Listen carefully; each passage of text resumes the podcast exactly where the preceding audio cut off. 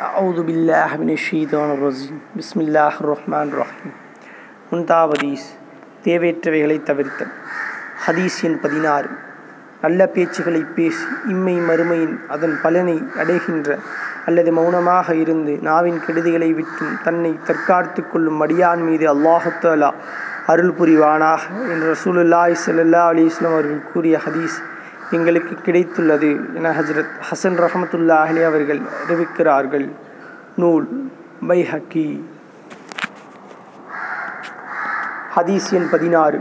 நல்ல பேச்சுகளை பேசி இம்மை மறுமையின் அதன் பலனை அடைகின்ற அல்லது மௌனமாக இருந்து நாவின் கெடுதிகளை விட்டும் தன்னை தற்காத்து கொள்ளும் அடியான் மீது அல்லாஹுத்தால அருள் புரிவானாக என்று ரசூலுல்லாய் சல்லா அலிஸ்லாம் அவர்களுக்கு கூறிய ஹதீஸ் எங்களுக்கு கிடைத்துள்ளது.